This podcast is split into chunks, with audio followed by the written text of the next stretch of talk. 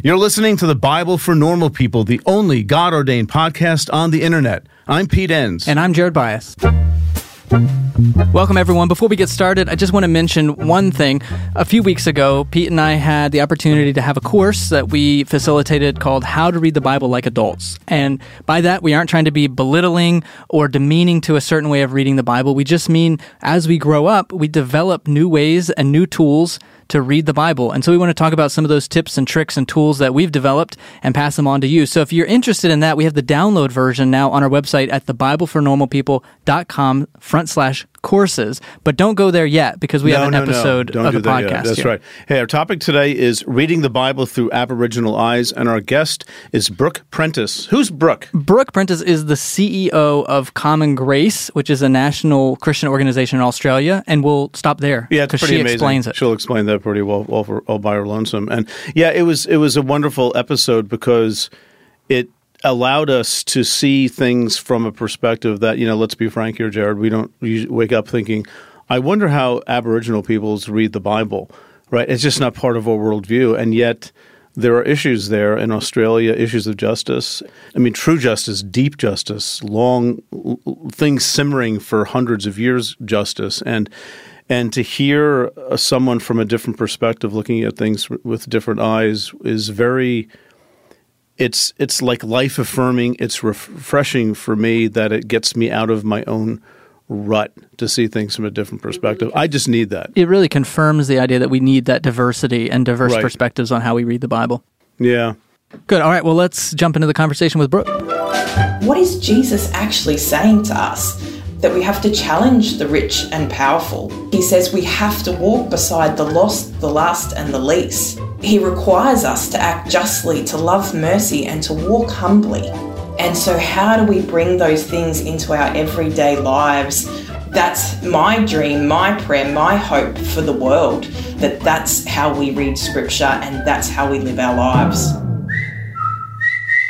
Well welcome to the podcast brooke it's great to have you on Yeah, it's awesome uh, to be on. So you have a unique position, the first Aboriginal leader of a national Christian organization in Australia, and you lead an organization called Common Grace. So can you just tell us how you came into that position, a little bit of your trajectory? Yeah, so Common Grace started in 2014, and just as a, a Christian, I saw this movement be launched and I was very curious about it. And then the first CEO got in contact with me because one of the foundational Common Grace focused on, on four injustices Aboriginal and Torres Strait Islander injustice, which is our Indigenous peoples, domestic and family violence, asylum seeker and refugee justice, and creation and climate justice. And so they were all justice areas that I was passionate about. But obviously, the Aboriginal justice was a key part of my world in trying to bring that to the attention of Australian Christians. So I worked with that first CEO on one of their first Aboriginal campaigns and said, well,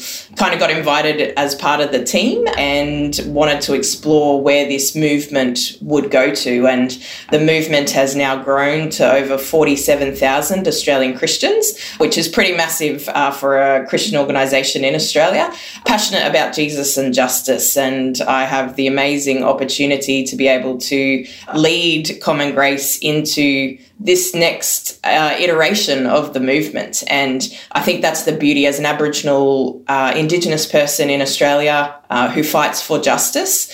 You know, we mobilize as a grassroots peoples and our yeah, our activism and uh, fighting for injustice is very grassroots level. And so, Common Grace as a movement, a movement, I, I think is just a beautiful word, and uh, it actually expresses who we are and that we adaptable and flexible but grounded in jesus but Right. that we want to see justice for all peoples uh, but because that justice brings healing and that transforming uh, power of jesus with the love and the healing that uh, jesus brings Well, yeah, I mean, we, we want to get into the Bible a little bit, but bef- before we do that, I want to just sort of help flesh this out a little bit. Like, what um, can you give me an example of like a specific initiative that Common Grace takes for, for activism and for justice? Like, do you work with lawmakers or or what, what do you do? Yeah, so it's a combination of educating Australian Christians on the injustices that exist. When we specifically think about Indigenous injustice, it's something like 90% of Australians have never met an Indigenous person. And so there's this veil of invisibility over us, but it also, you know, represents the lack of relationship between our peoples. And April 2020 is 250 years since Lieutenant James Cook basically stole the land of Australia uh, for the British. And so this is a lived history, and Australia hasn't reckoned with its true history, which is one mm-hmm. of the things that um, we lead through. And I guess a bit more about my story and how I came to to be here is I didn't actually become a Christian until I was 21. And part of that was I didn't see Christians involved with Aboriginal people fighting for justice. And so I was like, what is this Christian thing about? But then when I became a Christian and, and found Christians that were passionate about justice and read the Bible and heard Jesus' story, I'm like, oh, okay, hang on. No, this is central to, to Christian faith. And so I'm actually a chartered accountant by profession, uh, one of only 22 Indigenous chartered accountants in all of Australia. So, you know, just in hmm. that statistic, uh, it's a great achievement, but it's uh, an injustice um, and part of the level yeah. of mm-hmm. racism that exists in Australia. And then as I went through my journey of faith and within the Australian church, I was like, where are the other Aboriginal Christian leaders and peoples? And then it wasn't until 2012, so after 11 years as a Christian, that I came across one of our most senior Aboriginal Christian leaders in Australia. She's 84 years old. That's Auntie Jean Phillips, um, 60 years of her life in ministry. And so, an incredible story that inspires us as the next generation of Aboriginal Christian leaders. Um, because one of the things in Australia, this is one of the injustices that we fight uh, for, um, is that we have the world's worst life expectancy of any Indigenous peoples in the world, is hmm. the Indigenous peoples of Australia. And so, you know, we die 11 to 17 years younger than the non Indigenous population. So it's basically 20 years difference. So the fact that she's 84, you know, mm-hmm. she's basically lived out those extra 20 years, which is incredible. Yeah. And so to see Auntie Jean bringing together younger Aboriginal and Torres Strait Islander Christian leaders, so she brought together 60 of us in 2012. And so then I took on a bit of a leadership role in continuing to bring us together over the last um, six years years.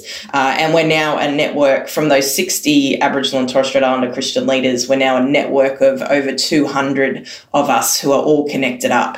Uh, and so we get to show that to the Australian church. Yeah. But my life as an Aboriginal. Well, how many Aboriginal Christians are there? Well, so the population in Australia, Aboriginal and Torres Strait Islander peoples as a whole, there's about 600,000 of us, which is about 3% of the population.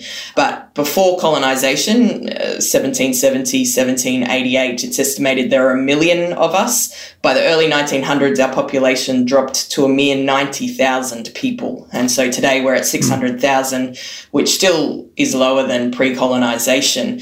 But out of those 600,000, a majority are Christian. So it was mm. up until 2016, up to 73% of Aboriginal and Torres Strait Islander people identified as Christian.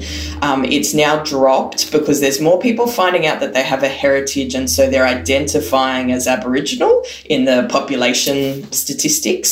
So that's had a bit of an impact on our numbers, but still a majority of Aboriginal people are Christian in Australia, which when you understand our true history um, is a miracle in itself, uh, and I think quite different to some of the other statistics of Indigenous peoples around the world. So, can you maybe just to get us into the Bible conversation a little bit more? We had someone on recently who was talking about how um, a lot of here in in America, African Americans who would have been oppressed by primarily Christian white slaveholders would have adopted the religion of their slaveholders. They would have been Christian as well, and we had talked about that a little bit. Can you speak from an Aboriginal perspective on what accounts for such high numbers, given the history and the colonization? Of these peoples by what were presumably Christian folks to adopt that religion. Yeah, that's right. So, uh, I mean, at the initial impacts of colonization, there's many reasons Aboriginal people became Christian. The sad reasons are that it was forced upon them. It was also a means of survival to when you're being massacred on astronomical scales, like the genocide that uh, happened in Australia. You can't go from over a million peoples to 90,000 without that campaign of genocide, and Australia still hasn't reckoned with those massacres. But so the missions were sometimes a place of safety. Uh, that's where you were protected from being killed. But also, the other fascinating thing, and I think this speaks to why so many of us are still Christian today, how our whole system of law and living as Indigenous peoples is structured is based on the Creator. And the Creator gives us what is collectively called the dreaming or the dream time. And some people might have heard about dream time stories. Dreaming is a better word because dream time suggests it's something in the past, whereas our dreaming is continual. It's past, present, and future and is ongoing. It's not just stuck in the past. But dreaming and dream time are English words that uh, were developed by particularly white male anthropologists, which is hugely problematic uh, on a number of levels. Mm-hmm. But each, so we have 300 nations of Aboriginal peoples in these lands now called Australia. And then you have the Torres Strait Islands, which are another Indigenous peoples group, but very specific geographical region just north of the tip of Queensland, the tip of Australia. And so our dreaming tells us three things. And you read any Aboriginal story in Australia and you'll see these three things coming through. And that is who the creator is, how to care for creation, and how to live in right relationship. And so for me, they're three biblical principles as well. And so one of the passages I often look at is Genesis 1, 1 and 2, and particularly the message version, and it says, God's spirit brooded like a bird above the watery abyss. And so for the Wurundjeri people, which is the Aboriginal peoples around the Melbourne area, and the Bunurong peoples, um, their creator is this massive eagle, Bunjil. Um, and Bunjil sung the country. And so singing and dance and art is all part of our culture. But it, Bunjil is the creator. And so we can see in Genesis 1 our story being lived out. And so, you know, I've said that uh, Genesis 1 is the greatest Aboriginal dreaming story ever told. And so you start to read the Bible with Aboriginal eyes. And, you know, we have the story of the Creator, the same Creator, Creator God uh, who is in the Bible, is in our culture. And so many Aboriginal peoples at colonization and still today can see that correlation. And it's Indigenous theologian Terry LeBlanc from Turtle Island who says um, Indigenous theologians always start at Genesis 1 Western theologians uh, usually start at Genesis 3. And it's not saying, yeah. Yeah. and so well, when you just you sit with that, and when you think about where you are in a church context, often being taught the Bible, you know, like I've written a theological paper on what can the birds of the land tell us, looking at the ostrich, the emu, and the cassowary. And obviously, the emu and cassowary uh, Indigenous birds to Australia. But when I've preached that sermon in Australian churches, they're like, I've never heard a sermon on the birds or the trees or creation. And you see, that's what the Creator handed down to the first generation of Aboriginal peoples and has been mm-hmm. handed down generation after generation after generation. And then you come to the story of Jesus, and what often happens is the story of colonization is that Australian Christians can sometimes say, well, you know, the first fleet, Captain Cook, the colonizers, well, they brought Jesus to this land. But I mentioned how there's only 22 Indigenous chartered accountants in Australia. There's only five Aboriginal Christians uh, of any denomination in the history of Australia with a master's or PhD in theology. So we've been kept mm. out of the capitalist regime as well as the theological regime and that has consequences yeah. and so it's only now really that we're starting to listen to Indigenous theologians who are very centered on Jesus. We are Christian, but we're still having that fight as to whether we can be Christian or not. And it's like that's still in the hands of the colonizers and particularly mm-hmm. the white Australians who get to dictate whether we can be Christian or not. And that's not yeah because you don't theologize like colonizers do you you, yeah. you you still have different starting points yeah um, could we get back to genesis for a second because mm. um, you you you mentioned a couple times dream um, mm. explain that a, a tie uh, how how are, how are genesis 1 1 and 2 um,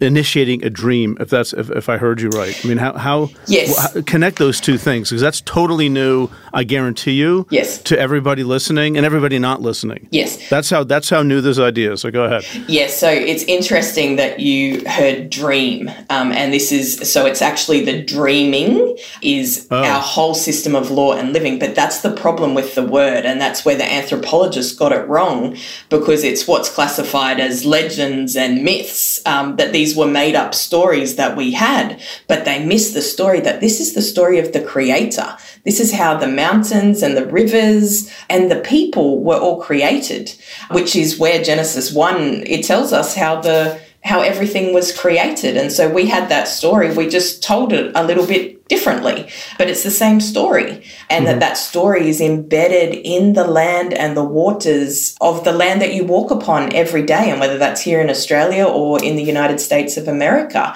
you, you walk mm-hmm. on the creator's story every day. And so Genesis 1 isn't just this uh, stuck in time thing. It's a lived reality upon the land that we walk every day. And Indigenous people have known that since time immemorial. Uh, but the, okay, I mean that totally makes sense. I, I mean yeah. I, I, understand that, and uh, there, there's it's like you have a different energy from that story than others might. And I'm just looking here at Jared, and I know how Genesis one. I mean, oftentimes it's a debate. Well, is it historical? Or how does it comport with science? And those kinds of questions tend to dominate. Mm. Um, and not, I'm, I'm going to use a different word that makes sense to me there's there's a willingness to be imaginative in how you process a passage like that for it to be a lived reality. It it defines who you are, it defines mm-hmm. where you are, mm-hmm. it defines who you are in God's eyes, I guess. Yes. And that's you know, I, I, to me that's a different kind of thing, Jared. Don't you think? That's well, just, in some ways, I want to use the word. I want. It, it seems like a, a compelling way to redeem the word myth. Like what yes. you just described is mm-hmm. all the best things about what a myth truly is. And I think we've relegated it to an untrue story. Yes. And in fact, what you're saying is it's actually the more true story. Very true, deeply yes, true. Yes, that's right. Yeah, and, right, um, right, okay. you know, the fact that all of the history books try and tell you that these were made up stories, myths, legends, um, but yet still, as an Aboriginal person today, it has meaning and responsibility and accountability to the creator and how to care for all things um, is, uh, you know, and that's where, for me personally, my Christian faith and my Aboriginality are one and the same because the Bible teaches me to do the same thing. Um, it calls me to love my neighbor, all my neighbors, without distinction, the non discriminating love of Jesus, without the Creator weaving this beautiful tapestry of creation, of which as humans we are one part of. That's what binds us together. And that's the central core to Aboriginal people. But for me, it's the central core to my faith as well. So, in some ways, I'm, I'm picking up too on a distinction maybe that Western theology, you know, I appreciated the the idea that for a lot of the West, theology starts in Genesis three. I think the implications, in some ways, is it sounds like creation in Aboriginal theology is this um, positive grounding of the rest of our theology. Where in the mm-hmm. sense in, in, the West, I feel like in some ways it's a problem that we have to sort of reconcile or get over, and Jesus is sort of the solution to the problem of creation, if I can put it that way. And it sounds yes. like it's not really a problem for you. It's a blessing then to be stewarded. That's right, exactly right. And this is where uh, you know there's indigenous worldviews that play a part of this. So one of those worldviews is how I articulate it is there's no separation between the human and the non-human human. It doesn't mean that you're not distinctive. Each part of creation is distinctive, and so humans have a particular distinction. But what it's speaking to is that everything is interconnected, everything is interrelated. And that's the enormousness of the creator's story. The, where I said before, the creator wove us together in this tapestry with all of creation. And so the other part of the indigenous worldview is that we are cyclical in nature instead of the Western worldview of this linear approach. And so when I read the Bible, I see the full, the cyclical cycle everywhere.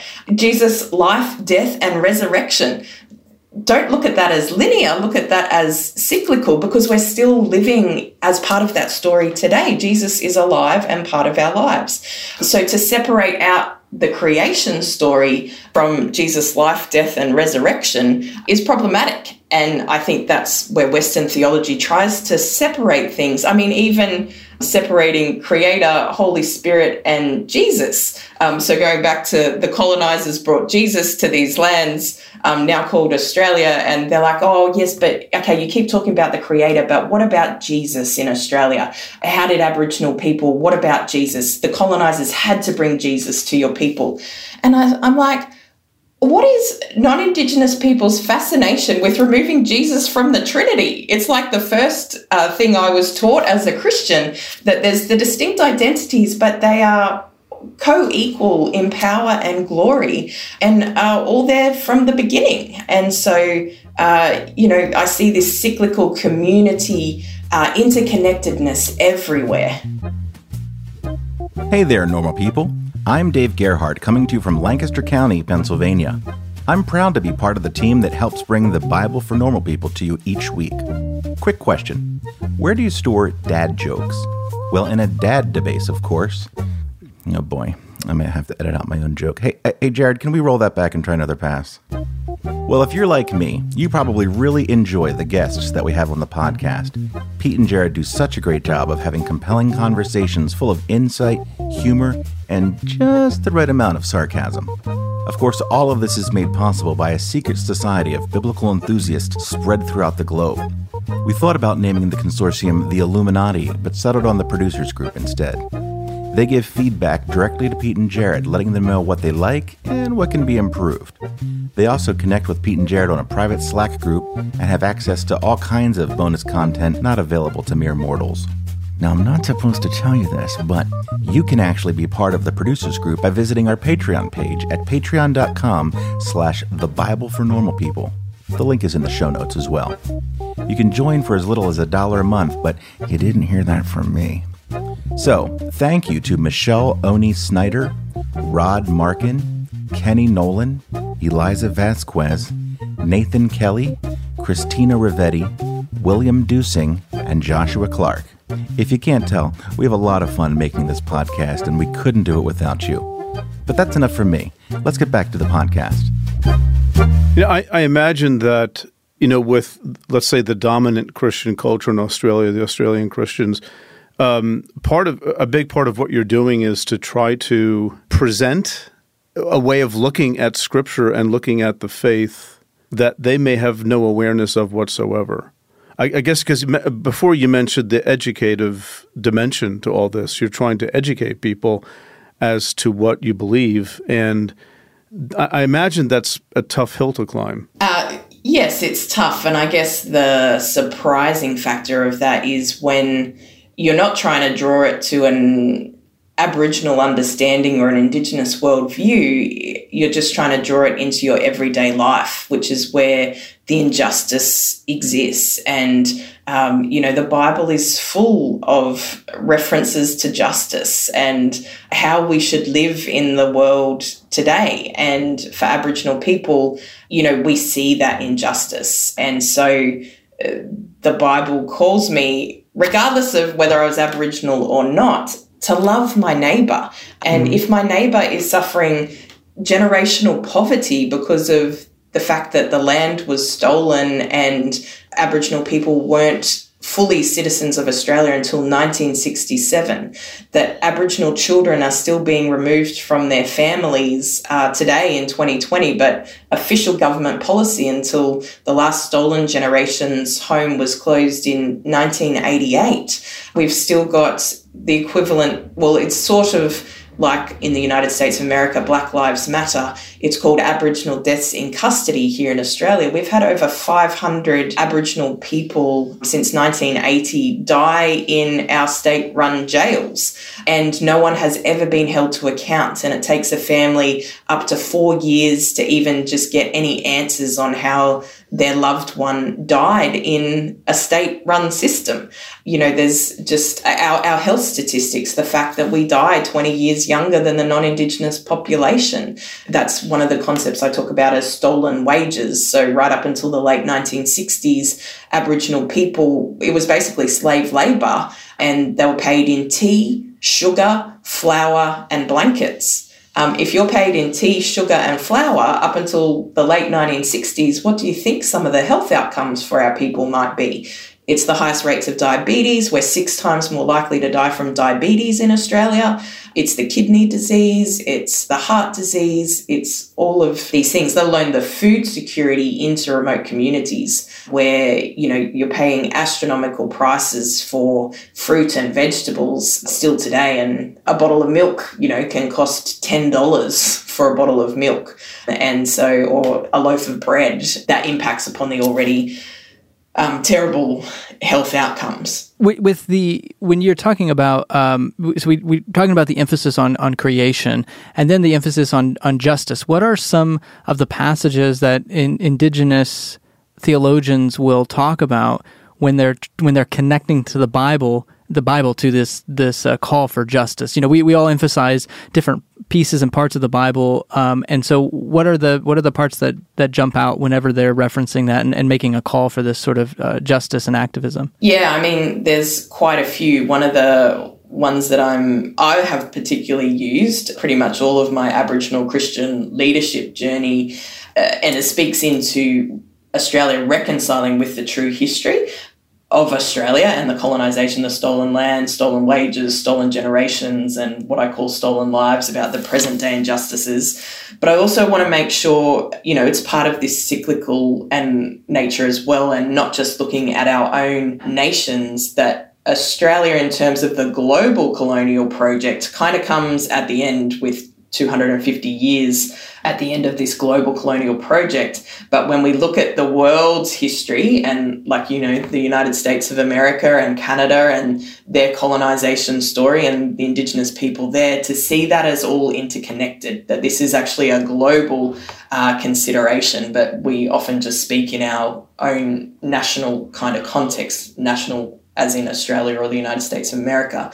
But one of the key ones that I've talked with Christians about and other Aboriginal Christian leaders is Second Chronicles 7:14 because what we're trying to do is call Australian Christians into this story that you have to understand the true history. The creator and Jesus uh, and Holy Spirit have seen everything that has happened in these lands over the last 250 years as well as the um, thousand years of for us being the world's oldest living culture. But Second Chronicles 7:14, if my people who are called by my name will humble themselves and pray and seek my face and turn from their wicked ways, then I will hear from heaven, I will forgive their sin and will heal their land.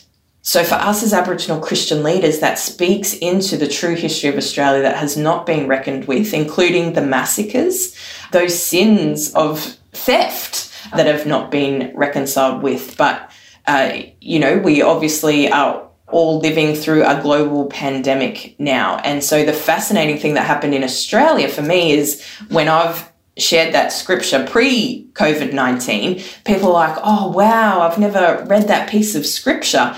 But now I'm seeing it posted everywhere to speak into this global pandemic moment, mainly by non Indigenous Christians. And I'm like, hang on, what's going on here?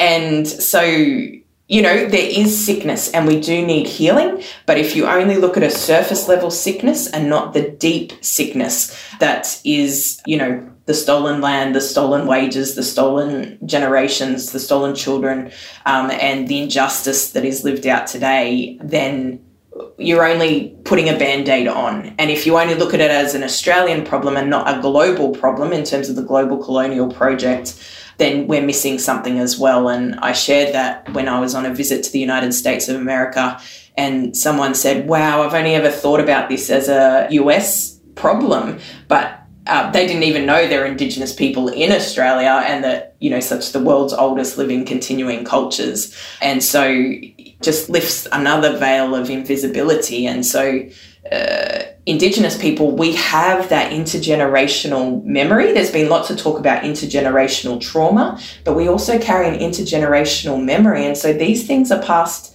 down to us and, and through us. The story of the Creator and how to live rightly with all of creation and with each other. But also, like the Spanish flu is still within that intergenerational memory that had a, a, huge impact on Indigenous people in Australia. Or when the colonisers brought smallpox, that also mm. that disease of 250 years ago that decimated our people as well. You know, we carry this. And so that's one of the beautiful gifts that Indigenous people can bring to non Indigenous people is that we don't forget very easily. We have this memory that we pass on to each generation because that is the whole circle of life and that past, present, and future. And that's hugely important. And it's not just an indigenous thing, like the the whole story of the Bible and Jesus' story, if that hadn't been passed from generation to generation to generation, we wouldn't have that story today. So there's some ways that mm-hmm. we can connect together. It's about seeing our similarities and not our differences that will actually bring us together to actually bring healing to the world. And one of the phrases that we say as Aboriginal people is when the land is sick, the people are sick. And the lands have been sick for a very, very long time. And all peoples, mm-hmm. we are very, very sick and we need the healing. And the only way that we can do that is by coming together. And that's not in unity that looks just like one picture, that's unity in diversity. And so, uh, you know, we started at Genesis, but another place I often go to is Revelation. Um, and, uh, you know, where it says, um, oh, Revelation 7 9. Um, after this, I looked, and there before me was a great multitude that no one could count from every nation, tribe, people, and language standing before the throne and before the Lamb.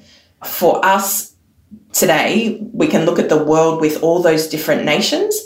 But when you connect with Indigenous people, like here in these lands now called Australia, we had 300 nations and still have 300 nations of peoples living side by side.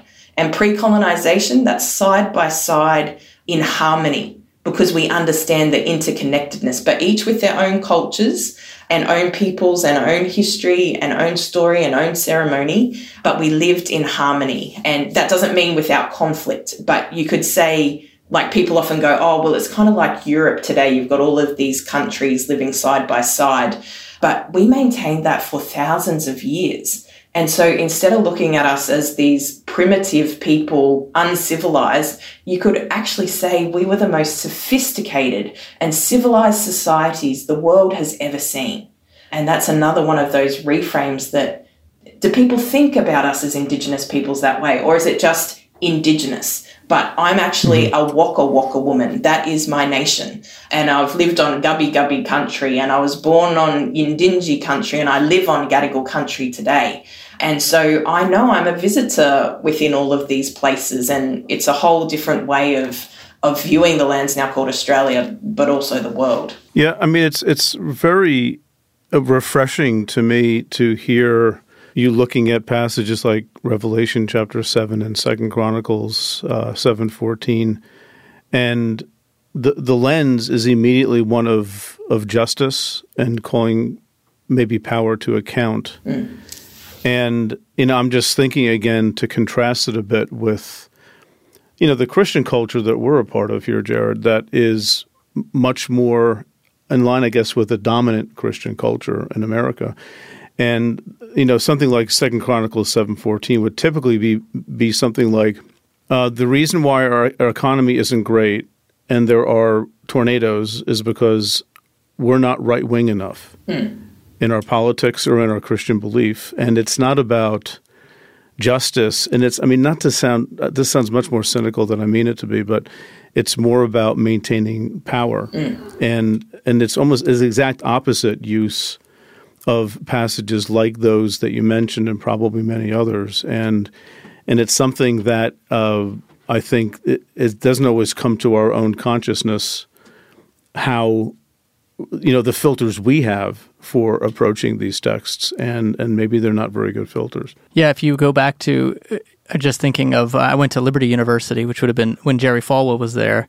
and if you would have gone at the time I would have went, you would have known this passage by heart because every time, almost it seemed like every time Jerry Falwell preached at our convocation of whatever ten thousand students, he used Second Chronicles seven fourteen, and it was all about a call to these very particular political platforms. Mm-hmm. And we, if we don't rally around these few political platforms, that's why God's not blessing us. And so that's what it means to heal our land. Is we have to turn from our wicked ways, which is is highly politicized. Hmm. Yeah. Well um brooke do you want to respond to that brooke? Yeah, I think um, yeah. you know, and this is where common grace uh, starts to play a role in Australian society, um, in that we're Australian Christians passionate about Jesus and justice. And so, you know, this whole political divide between left and right and these labels of conservative and progressive, you know, one of the things that I say is that in Jesus, there is no left and right. There's just Jesus. And so when we read the Bible and what Jesus is telling us to remove those labels, what is Jesus actually saying to us? And to me, he says that we have to challenge the rich and powerful.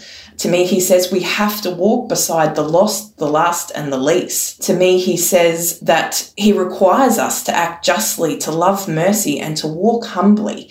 And so, how do we bring those things into our everyday lives, centered on, you know, the parable of the Good Samaritan and what his greatest commandment is to us? This is, you know, that's my dream, my prayer, my hope for the world that that's how we read scripture and that's how we live our lives. just maybe switching gears a little bit um, you know we're, we're probably coming somewhat close to our end point here but are there passages are there parts of the bible that aboriginal theologians or lay people or leaders of some sort that they struggle with that are you know what we call them problem passages or something like that. Are there any parts of scripture that are just difficult for you to accept? Or do you just handle them differently? Or do you just sort of move on and say well that's okay but there are other parts of the bible that really speak to us?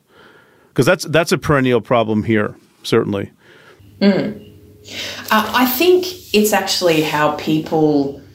Uh, so probably this is a very personal response, as is all of this. So one of the things I say is I'm one Indigenous person with one perspective, and I always say that I wait the day that diversity of Aboriginal opinion is something to be celebrated and not condemned. Like we are all individuals as well as you know 300 different nations, but often it's only us that are like, oh, well, what do the Indigenous people want? What do the Indigenous people think? And it's like, well, I'm one Indigenous person and this is what I think.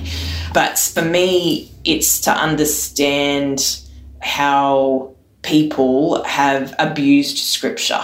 And so it's how it's being used. And so, you know, it's my own journey with uh, Jesus that tells me we live in a broken world and all people are broken and so racism exists and people can be horrible when they use the scriptures.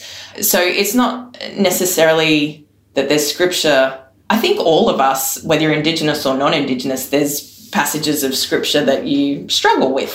And that's where, you know, I'm grateful for now having some theological teaching behind me in how to actually read scripture, you know, just doing my New Testament subject and understanding that, you know, the headings that are put in the Bible translations, and then there's all the translations. And so, so to actually go back to the Greek and the Hebrew, you know, is, is fascinating because it, the English language has sometimes turned things into mm-hmm. a different framing that's not actually what the Greek and Hebrew were saying either.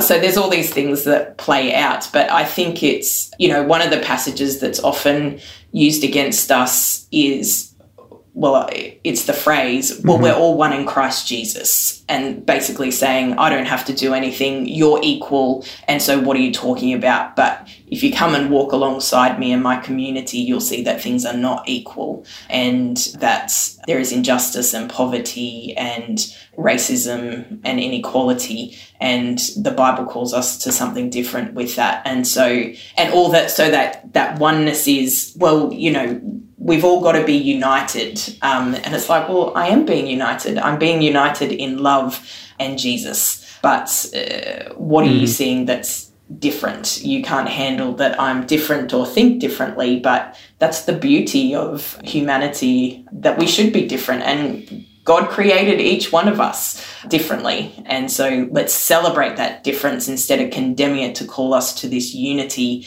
that looks like oneness and usually looks yeah. very white. Well, th- thanks so much for coming on, Brooke. It's a pleasure to have you here and to hear uh, just so eloquently put some of the ways in which we can see the Bible through Aboriginal eyes and also as a as a force for for justice. Is there a place, as people wanted to learn more about the things that you're talking about or the causes that you're a part of, where could people go? Where can you maybe point someone? Yeah, and I do just want to acknowledge Uncle Reverend Graham Paulson. He was the one that coined that term, reading the Bible with Aboriginal eyes, and he's also an incredible Aboriginal Christian leader who is now in his 80s who has taught me much and paved the way for us as the younger generation.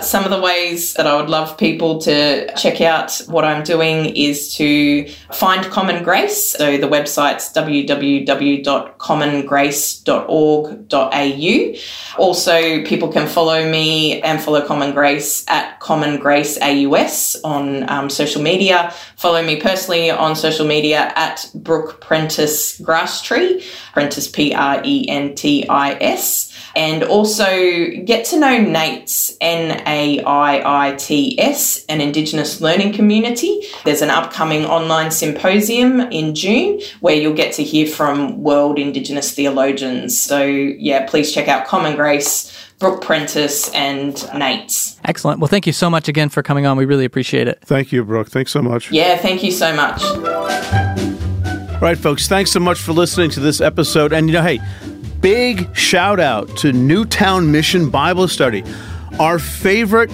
bestest, most awesome Bible study, at least I don't know. Yeah, in the world. Let's just say this guy in the world. So, At least we won't alienate or uh, ostracize any other uh, Bible studies. Well, we'll say something else next week. but for now, for now, absolutely. Good to meet you virtually. And it's good to have your buddy Brooke with us too. And another shout out to our team. Yeah, that's Dave Gerhart, our audio engineer, Megan Cammack, our producer, Reed Lively, our primary administrator and marketing wizard, and Stephanie Spate, who transcribes all of yes. our podcasts. We could not do this without them. Absolutely. Absolutely. And you know, folks, just as a reminder, uh, we've got this great community over at Patreon where we have a Slack group where we discuss things and all sorts of video opportunities for as little as a dollar a month. And we would love to have you come aboard and take part in that and help us to do the things that we want to do because we have a lot of plans. It just takes time and energy. Some might some might call them scheming, scheming, but but we world we'll takeover. It, we'll world call it plans. Yeah world takeover. Hey, somebody's got to do it. And uh, yeah, so being a part of that community would just be wonderful, and we would uh, love to have you there and appreciate your help. Yeah, it's at patreon.com front slash the Bible for normal people. We'll see you next week. See ya.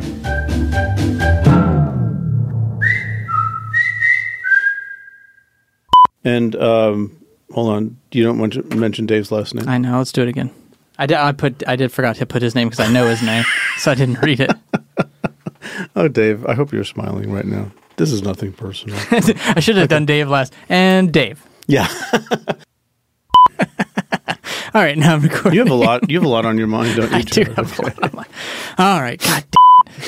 Man, Dave, we, We just. just did the whole thing, and Jared didn't record it. He's all right, we gotta do it again. All right, here we go. Distracted, not incompetent. Yeah. Well, maybe a little both. That's what that's what Trump says. And I see it's ticking, so I actually recorded it Good this job. time. Good job, Jared. Maybe we need to hire a person who can turn a computer on for you.